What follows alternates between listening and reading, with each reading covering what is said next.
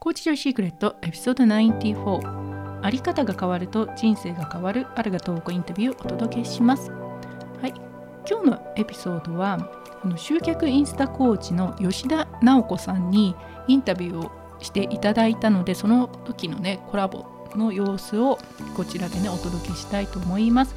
吉田直子さんはですねあの今すごくインスタの大人気のインスタ集客デザイナーさんなんですけどコーチとか特にコーチ講師のためのインスタのデザインとかと投稿のサポートですね。どういう文章を書いたらいいのかっていうね言語化もすごく上手な方なのであの皆さんね依頼が殺到しているっていうそういう大人気のねインスタ集客コーチでいらっしゃいますけれどあの直子さんと私のつながりっていうのが多分1年2年前ぐらいかな。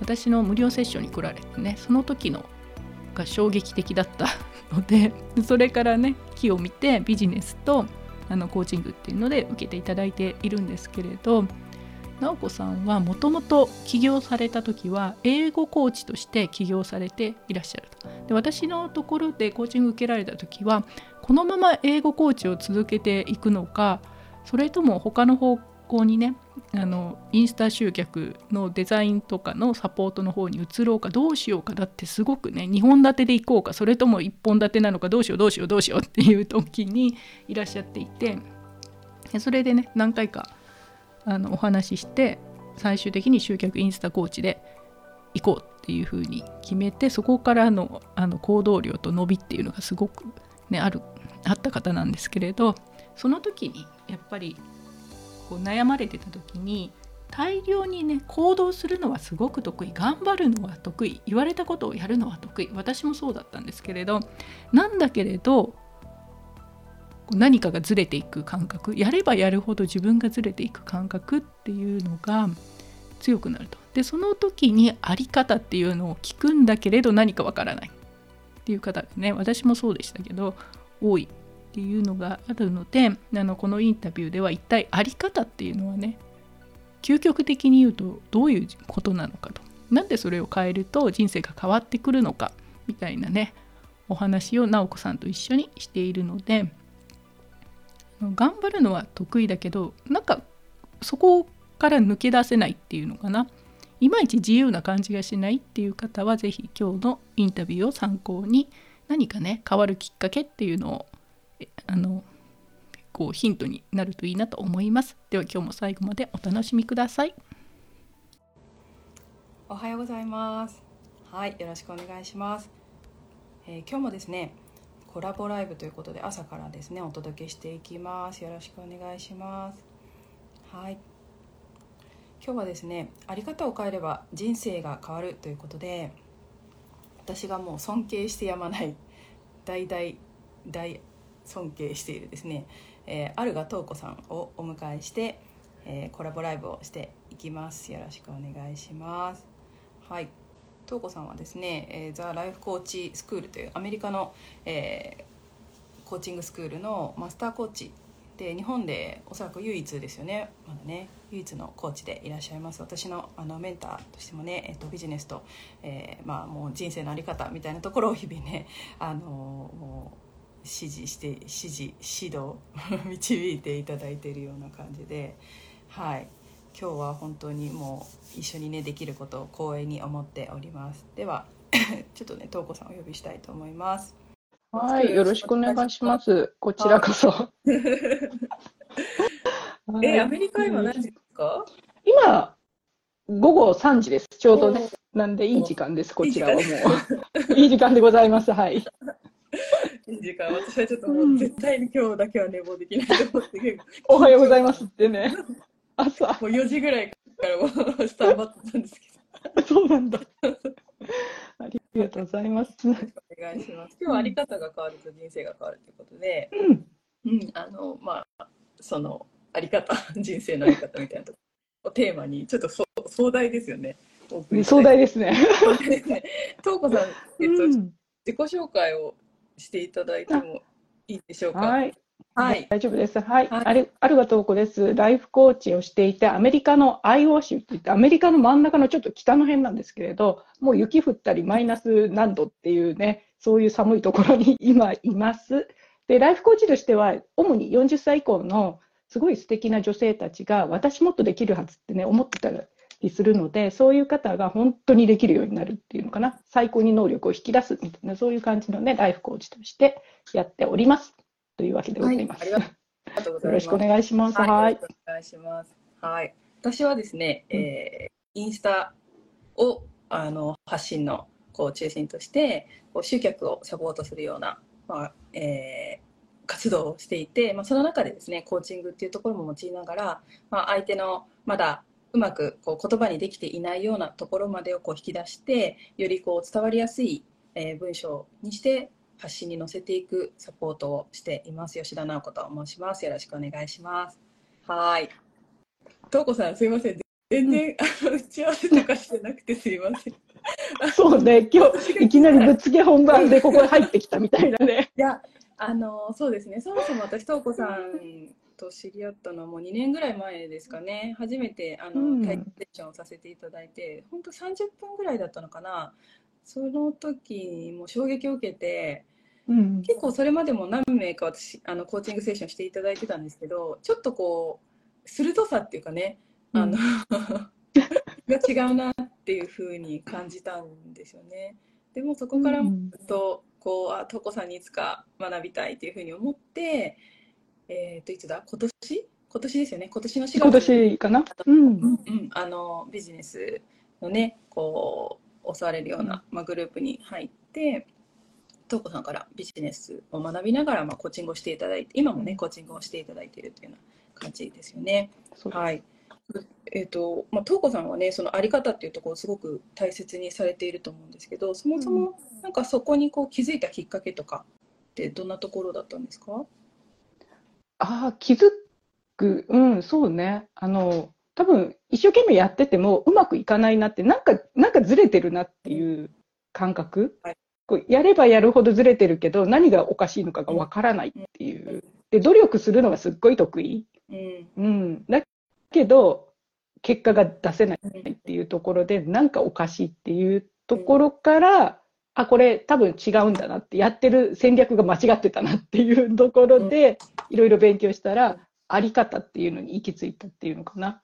コーチングの、まあ多分基本の基本だけど、最初はあり方ってね、なん、何のことみたいな。そうですね。うん、い、なんかよくこう聞くようなコーチングをね、うん学び始めると結構聞くようなワードではあるけど、実際なんか自分がそれをこうどう持つかとか、どう体現するかみたいなところは意外となんかわからない。一人じゃなかなか見つけられないのかなっていうふうには、うん、思っん。て、私自身もその起業を去年の夏かな、6月ぐらいにしたんですけど、やっぱり最初こう起業のね、その養成講座で、とにかくこうこう大量行動みたいな感じでね、うん発信頑張るとか、なんかこうお客様と出会うみたいなところをすごくこう頑張っていたんですけど、なんかこう苦しいうん。苦しいとか焦りとかなんか常に不安もあるし、うん、これこれが本当に私のしたい起業なのかなみたいなところで そう悩んでなんか行動はそうあの東子さんおっしゃってたように行動は得意なんですよ、うん。結構動ける。ちゃんとこれしなさいって言われたら、まあ、やるみたいな感じで。そうそうそやるんう。だけどそうなんかやればやるほどうんみたいなうん。感じで悩んでたので、まさに本当そこだなと思うんですよね。うん本当、そういう方結構ね、あの、学校の成績が良かったとか、言われたことはできる方とかうん、多分そういう感じの方って多いと思うんですよね。うんでも、あり方はスコンって抜けてるっていう。そうそうですね。そのあり方ってこうね一言で聞いてもちょっとこう漠然としてると思うんですけど、東子さんの場合こうあり方を相手がこう見つける上で、うん一番最初にこうこれ自分にこう質問したらいいよみたいな解いたらいいよみたいなところってどんなところになりますか？うーん。あり方を見つけるときに、そもそもあり方って何っていう。うん。ところがピンとこないと見つけようがないです。よね。で例えばそう、なおさんに聞きたいのは、じゃあ、なおさんの今思ってるあり方を説明してって言われたら、なんて答えます？に あり方とはって。あり方、うん私はなんか、えっ、と、いつ、あの、今どういう気分でいるかみたいなうんうんうんところになってくるのかな。なんか未来、こう、ありたいみたいなところももちろんあるんだけれども、なんかそれはそれとして置いておいて、うん。まあ、プラスでこう自分が今、こう、何をどう感じるかみたいな、うん、なるほど。を大切にしていて、うん。それがあり方なのかなと私の中では思ってるんですけど、ううん。ん、うん。なるほど。はい。それも多分一つっていうのかな？パーツっていう感じなんだけど、あり方って究極的に言うんだとしたら、あの、本当に自分が素の人間として大草原に一人しかいないうん。状態でね、うん。あなた何者ですかと。子供もいません、仕事もしてません、夫もいません、友達も周りに誰でもいなくて自分だけポッツンって、うんうんうん。ね、世の中に一人だけいたとしたら、あなた何者ですかっていう、そこに残されたもの、うん。服も何にも着てない状態で。えー、あなるほど、うん。そうか。えその場合うん。東子なんていうふうに、私ですか？これね、このネットで載せて言うのも恥ずかしいんですけれど、私はあの偉大なる力の最高傑作品だって。うん。まあ、他にすごい長い文があるんですけどね、文章が。うんうん、えー、あそ,、うん。そんな感じなんですね。なんかこう究極的にはね。逆にすごい壮大ですね、うん。う、ん、そうそうそう。そこに行き着いたのはどういうふうにこうそこ私はこれで行き着いたのは、あの、すごいアメリカのライフコーチで、究極のライフコーチって言われる方がいて、で、彼が I am the universe って言うんですよ。あなた何者ですか？何者ですかって言ったら I am the universe って、それかって思って、うんそこに衝撃を受けて、うんああー、そういうことねっていうところから、ガンって、あ、わかりましたみたいな。へえ、うん。あそれはそのよく言う宇宙的なこうね感覚っていうか、宇宙とつながってるとか、まあ、集合的うん。な、ね。無意識みたいな。そういう話ともまあ関連してるってことなんですか、若干関連はしてるかな。うん。だから本当に宇宙に一人しかいなかった時に、あなた何者になりますかっていう。それを宣言するっていう。自分自身に。えー、えー、なるほどね、うんでそうそう思えた時に東子さんはどんな変化があったんですか？あの、こう、周りが気にならないよね。他の人が何何と言おうと、失敗しようが何しようが、私はだって最高傑作品だから、これ以上もこれ以下もないみたいな。うんうんうん。だし、比べないし、うんスコーンって抜けるっていうか、うん。細かいことはどうでもいいみたいな。えーうん例えばですけど、そのあ自分よりも圧倒的にその経経験とか、うん。まあまあ、地位とかうん。が高い方っていうのを目の当たりにしたときうんにどう感じるんですか、すごいな。すごいな。すごい、あ、そうんまあ、すごいな。だけ、だから私はっていうところにならないってことですね。うん、その人はすごいなって。ううんん。うんうん。でく比べようがないっていうか、何、何を比べるのって。彼とか彼女たちが経験しているものはあるけれど、同時にしてないものもありますよね、私が経験しうん、て。確かに。どどうやって比べるのって。うんうんうんうん。そっか、もうそこが全てみたいな感じなんですね。うんえうんえくく比べようがないからさ。うんうんうんうん。そう、そうだね。なんか、そこを今なんかお話伺ってて、私もこう、ふってなんか、あの、思い出したことがあって、なんか前にその、イタリアにね、料理留学をしていったんですけど、十何年前とかに。なんか本当にもう、山の中を散歩していて、うん。休憩時間長いって、で、本当に一人でこう、ね、テクテクテク歩いてて、誰にも会わないし、うん、なんか何もこう生き物もいないみたいなところでうん行ってる時に、なんかそういう感覚になったことがあっうんて、なんか自分がいる場所が全てというか、うん、なんか当時ねあの日本で あの塩麹ブームだったんですよ。うん。そう。で塩麹どんな味なんだろうみたいなことを考えてたんですけどそうそうそう。でも私は今塩麹の味は分かんないけどでもここにいるみたいな。うん。すごい、あのね、比べるのがね、塩麹とイタリア？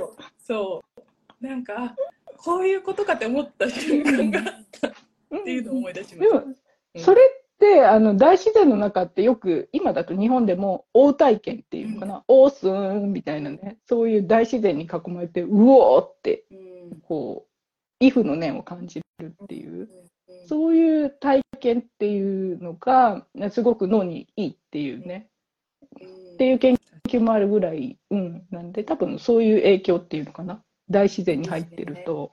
うん、うん、そうそうそうそうか。なんか一回そういうね、一度でもそういう体,、体験、まあ、自然の中でとか、うん。そういうふうになっていくと、そこに立ち返るっていうんですかね、あの時の感覚をちょっとこう自分に戻しながら、まあ、自分が唯一無二みたいなふうにうん。捉えられたら、まあ、結果的にその人生だったりとか、まあ、ビジネスとかもうん。スムーズにこうやっていけるみたいなことなんですかね。うん。あの、そうね、そう捉えられて、なおかつ、だからこそ、こう、ね、人が、誰かがすごいとか、うん誰かが劣ってるっていうのも全くなくて、みんな人間としては一緒になってくるっていうのが、同じラインに人として。うん。その感覚がないと、あの、今度、すごい、なんていうの、私、こういうことが分かったから私ってすごい人でしょみたいなね、またやらしいのが出てくるじゃない？出てくる。出てくる。ね、ね優越感みたいなのがねそれがある間はうん多分慣れないっていうか、比べちゃうから。ねそれってうん。国民性とかあると思います、こうん、多少はあるけど、多分アメリカでコーチに習ってても、結構みんな共通で、やっぱりね、気にするから、それは。うん。うん。日本人だから特にっていうわけでもないかな。そうなんだ、うん。そうか。なんかそうその感覚をこうねアメリカに行った、私もアメリカにね一時期住んでたみたいアメリカに住んでた時とやっぱ日本で持つそのなんか感覚っていうのがまたちょっと、なんとなくこう文化的な影響とか周りからのこう暗黙のねうん。プレッシャーみたいなところからうん影響を受けているような気がしていて、ああのアメリカに行った時の方がもしかしたらそういう感覚になりやすかったんじゃないかなっていう気が。うん、あ、それはあるかもしれないね。そういう意味だとね。うん日本だとみんながほら、こう、一律な感じがするから、ずれるとわかるっていうあそうか、そうそう目立っちゃったりするとおかしいんじゃないって言われやすいけど、アメリカってその基準が全然ないから、そういう意味では、うん、生きてるから精神的にそう、オープンな感じがするかもしれない。うん、うなんんで。すよね。だから今まさにねその私が東子さんからうねあの受けてるまあコーチングの中で私もそこのワンネスの感覚っていうんですかね、それをこうこう染み込ませているみたいな感じで。うん。ワワンネスはね、私も分かんなかったんだけど、あの、どこかで一回ライブでお話ししたけど、結局、よくある量子力学とかっていうと、物質すっごい小さくなって、水素とかの分子になって、さらに原原子みたいになってくると、一緒じゃんって。うん。自分もこの携帯も、うん。ね。電子レベルになると全く一緒だから、うん。いや、石ころと一緒の物質でできてるか自分みたいな。ねえなんかそのうん。感覚が、でも東子さんきっと元ねその遺伝子の研究者うん。だったからこそ、なんか腑に落ちる部分ももしかしたらうんあるのかなっていうふうに思ううんですんね。うん。なんか石ころとかって言われるとなんかちょっと複雑な気持ち 石ころよりは私の方が上って思ってるでしょ。持ってる。うん、少なく。石ころに失礼だよね。そうか。そこの感覚がね、そう人と比べないっていうのはなんか概念としてわかるんですけど、石ころとね、なんか、一緒よ、素材が。ね原材料一緒だから。そうね。面白いですよね。いや、ゆきちゃんが深いですね。比べちゃいます。う。うんん、比べちゃいますよね、本当ね。ねえ。そっか、そそううなの。じゃあ、あ、なんか私今人と比べて罪悪、あ、罪悪感じゃない、劣等感、うんなんか、人に比べて私はみたいに結構持ちがちだと思うんですよね。なんかそういう方にとって、こう、じゃあ、その後に考えるべきことっていうんですかね、持つべき思考みたいなのってあります？劣等感、私が劣ってる人と比べて、うん。うん、例えばあの人よりもね、あのビジネスだったら人気なくて、私には価値がないと思っちゃうとか、うんうんうんうん、一度そういう思考になってしまった場合ってそこからまたクリアにしていくにはなんかこういうことうしんたらいいとかありますそうね。あの、多分それ嘘なんだよね。嘘 どこが嘘、一言で言えば。例えば人気がないっていうのもさ、うん、何をもって人気がないって言ってるのか、誰に対して人気がないから人気がないって言ってるのっていう。そうかうん。そううんうんうん確かにう嘘だよね。完全に本人が作ってる。そうですねぶっちゃけ言うと。あじゃあそういう思考に陥ったらまあ嘘ですとあの、今はパッと答えとしてね、嘘だよねって言ってるけど、本人はそれが本本当のように感じてる。そうですねうん。うんっていうところが、そう、問題なんだよね、一番ね。うんうん。なので、あの、あと、本当に、例えば人気が彼女よりなかったから、だから何、何が問題ですかって。うんうんうんうんね、うんとうこさん、すごいその質問。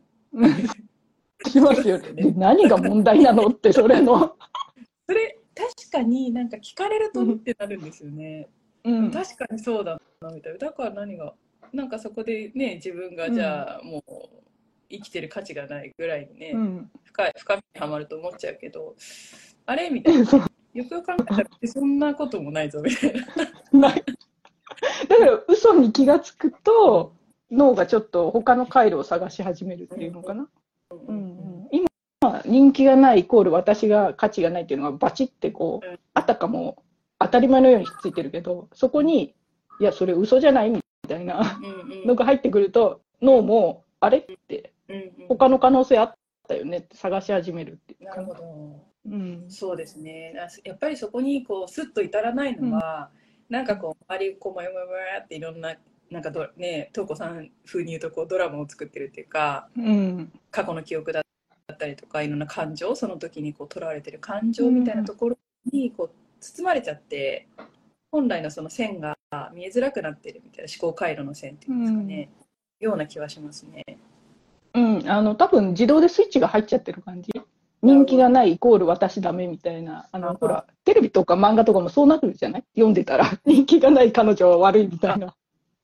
確かにそうですね、うん。そういうなストーリーとしてね、あの、うん。ますもんね、うん。それを自分にも落とし込んじゃってるってことなのか。そうそうそう。なんでそういう話をもう子供の頃から聞いてたり、ドラマとかで見て、うん。あ、人気がない、売れてない、彼女かわいそうな子みたいなのがうんうんうん。インプットされちゃってるから、それが本当かどうかは関係なくそう思うみたいな。うん、うん。だから、そう。ね、嘘だよねって。うんうん。うんうん。嘘だよねってね。うんそうです。だんだんなんか本当私あの東子さんにあのコーチングしていただくようになってからなんかそこのあの事実とねこうんう解釈体験ですか、うん、ができるようになってきてやっぱそれが自分自分の中でしっかりできないと、うんこう相手のことなんて分かんないなってうん。ていて、うん、少しずつなんかできるようになってきたかなっていう相手のに関しても。うん。うんうんそうね。あの、ライフコーチで最初にやっぱりそこができないと、相手が何で悩んでるのか、相手が本当にね、困ってる問題が何かが分かんないからね、こっちが、コーチ側が。そうですよねこっちはこっちで思い込んでるみたいなね、また。でそうそう、お互い思い込んでたらね、どうしようもないよねっていう。なるそうほそうそど。えー、そのうんさんがプロコーチからそのマスターコーチにこう、ねうんさらにこうステップアップ今年されましたけどその過程でもやっぱそこそこもなんかさらに突き詰めていくイメージなんですか？うん、まマスターコーチのトレーニングはやっぱりコーチング付けになってたので、自分の中のちょっとした思い込みっていうのがガンガン外れてきたっていうのかな。えなんで、例えば私だったら、あの、難しいことは良くないことだって思ってたの。で、ー、なるほど。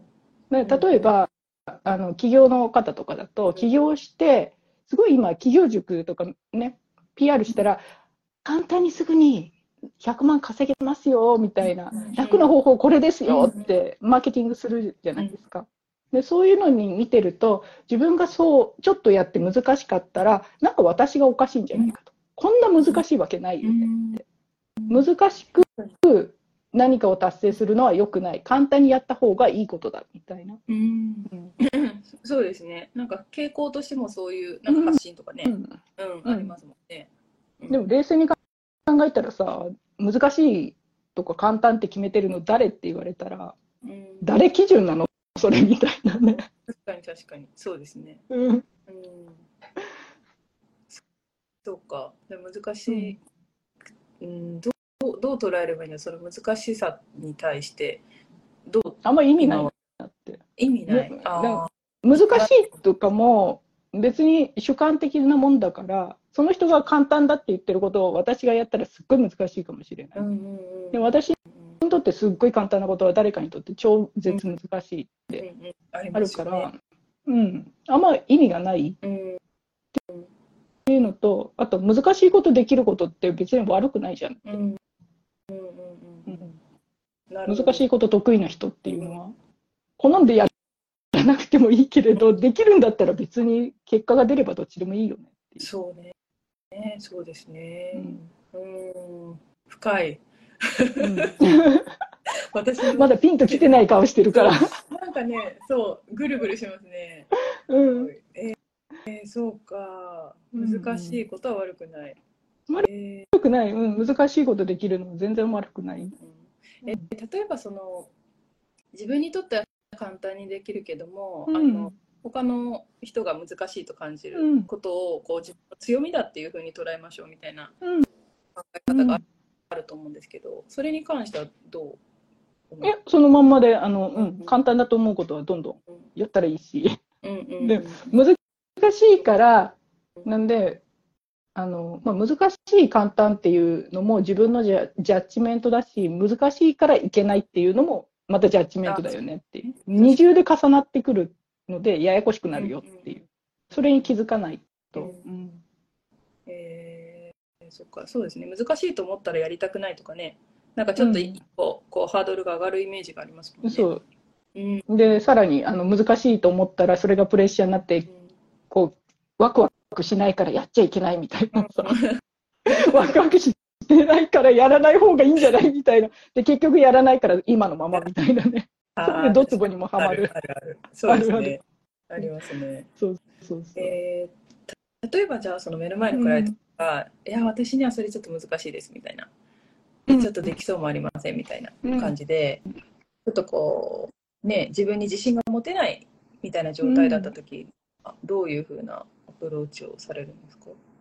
自信がないのと、本当にあのできないのとうん。違うから、でき、できるけどやってないのか、うん。うん、原因がそれぞれに違うかな、そのケースだと。なるほど。できなくて、やり方分からなくてやらないんだったら教えてあげればいい話だし、どっかで学んでくればいいけど、分かってうて、んできないって言ってるのは、分かっててやってない、やらないっていうことだから、やりたくない理由がなんかあるんだよね。うんそっちを解消しないと、うん。そっかねそう。例えば、あと今のだと、自信がないからって言われて、自信がないから、がなんで問題なのって、そもそも。自信がないことがなぜ問題になるかっていう。そ、そこだよね。そうか。うんうんうん。えじゃあもうそもそもそこを解いていく感じですかね？うん。自そ信がないのが問題なんですか？そうみたいなそう感じで。うそう。うんだドキッとします。そうね、そのケース、うん。そのケースは、自信があったらどうなると思ってるって、自信があったら何期待しますか？って。うんうんうんうんそしたら何期待すると思います？自分に自信があったらどんな風になるって。いやまあどんどんチャレンジしてねいけそうし、なんかこうフットワーク軽くねやれそうだなってイメージがポンと湧きますね。うんで、さらに言うと、それで失敗しない私みたいなのがついてきますよね。自信があったら私失敗しないわ。で、そうすると、結局自信がないからやらないっていうのは失敗したくないからやらないっていうイコールだったりする。なるほど。そうですね。そうですねズバリ言うと、ズバリ言う自信があったら失敗しないんじゃないかみたいな。うんうんうんうん。そうかう。んそこにそうですよね。そういうまあ質問を通して、うんまあ相手にうん気づいてもらう。それ最初から言っちゃうと結構ね、最初から言っても多分分かんないかなわ。かんないですうんもんね。いきなり言われても多分ね。うんうんそうか。わあ、すごい。なるほど。まあなんかその、トコさんがすごいなと思うのは、その相手のなんか思考回路みたいなところを、うん。こう、一回ね、おそらくトコさんの中でこう落とし込んで、それをイメージして、なんか癖とかを見つけていらっしゃるのかなと思ってて、そこになんか詰まりがあるなとか、なんかその、な機械じゃないんですけど、なんか人のね、頭の中をそういうふうにこうイメージできる。で、そこばっかりこう、あの、的確なね、問いをしていくみたいな。うん、そこがすごいなと思ってるんですよね。うん。自分でジャッそうね、あの、ジしてダメ認定しがち。自分でジャッジしてダメ認定しがちなんで、うん何が問題なのって自分に聞いていきます。うん。何がそうだよね。何が問題？うんね。本当本当。うん。それすごいね、何が問題なのって冷静に、冷静に突っ込まれると、うってなるって、なおさんがね、しょっちゅう私に突っ込まれてるから。はい、よくわかる。なんか勝手に自分の中で本当ね、悲劇のヒロインまでいかないけど、いや、私大変とか、なんかかわいそうみたいなね、勝手に思ってますもんね。そこで言われるからね、次ってなりますよね。ね、うんでも、うんさっきね、なおさん言われたように、私多分理系だからコーチングのイメージも、相手の方の頭の中をこう分析してるんでね、本当まさにデータ解析してる感じで、どっかにエラーがあったらピーっていう、うん。なんかエラーだなって、うん。そこを見つけてコーチングするっていう、うんそういう感じで頭使ってる。うん。それもそのザ・ライフコーチうん。スクールで学ぶ部分でもあるんですか？それはトーコさんね。あの、ベースはあそこで学んだかな。解析するのはね。うん。なので、よくあの事実と思考と感情と行動と結果に分けて、うん。うんそれをいかにナチュラルにやるかみたいな感じで。うん。うん。そうそうそいやーなるほどね。そうか。や、いっぱいいまだまだ聞きたいことがあるんですけど、ちょっとお時間が来てしまったので、何かお知らせとかありますか、うあ、はい、あります。えっと、私は来年を作る計画、あ、今ね、ちょっと手元にあるかな。あった印刷したのがあるんですけど、40過ぎから望む未来を作る生き方を変える人のワークブックっていうのがあるので、今年1年を振り返って、で、さらに来年の目標設定とかをね、やるワークシートなので、これ、多分、あれかな、私のアカウント、あ、そうか、のリンクを飛んでいってもらったら、そこでね、一番上にあるので、欲しい方はぜひいただいてください。はいそ。このリンクから入ればすぐもらえる。そうですね。あの、うん、メールでお送りしてあます、ので、私もじゃあ、やります。やってください。私の方はですね、うんあの11月の頭にあのインスタの、まあ、デザインをこうちょっとプレゼントするみたいな企画と、あとは、まあ、発信とかビジネスに対するモヤモヤを解消できる、まあ、個別セッションっていうのをこうちょっと募集をして一旦ちょっと満席になっちゃったんですけどあと1人か2人までならちょっとお受けできそうなので今あの追加の募集をしてますので気になる方、うんうん、私のプロフィールの方からあの、うん、公式 LINE で申し込むかあとストーリーズでリンク貼ってますので見ていただけたらと思います。はい、よろしくいいですね。なおさんのね、インスタのデザインやってもらうと。いや、本当に、あうん。の、あのね、こんなに、自分でもなんこんなにやってる人いないと思います、無料で。うん、あの、本当デザインを、あの、リサーチからして、うん。お渡しうん。で、データで、うん、お渡ししますし、結構こう、なんだろう、ビジネスとか、まあ、その方が今後ね、どう生きていきたいかみたいなところまで、あの、それこそコーチングでちょっとこうやっていくので、うんうん。なんかそういうモヤモヤをね、抱えてる方、ぜひ来ていただければなというふうに、はい、思ってます。かお得よね。インスタもやって、もやもやも解消してもらえたらすごいお得。なんかね、本本質はね、やっぱそのうん人生のあり方みたいなところにはなってくるんだけど、でも目の前にその、あの、気に入らないデザインのインスタがあるっていうところ 結構ね、発信ちょっと気持ちがね。そうそうそう、気持ちが乗らないみたいな人結構いらっしゃるので、まあ、両両方から高めていく。うんで、なんか結果的に発信がこう楽しくなるみたいなところを、うん、なんか体感していただけたらなとうん思ってますので、はい。はい。それそれでまた楽しみです。はい。はいありがとうございます。はい。今日は朝早くからたくさん聞きに来てくださって皆さんありがとうございました。ありがとうございます。いえ、こちらこそありがとうございました。こういうセッションでよろしくお願いいたします。はい。はいまたお話ししましょう。ではい。はいありがとうございます。皆さん。今の世の中にはあなたのコーチングが必要です。お一人お一人の命の可能性を引き出すことで豊かさと愛が循環する世界を作りたい。あなたの思い込みの壁を打ち破り最大限の可能性を一緒に創造することが私のファッションです。もっとコーチングやビジネスを知りたい方やコーチジョイコミュニティについて知りたい方はコーチジョイ .com をご覧ください。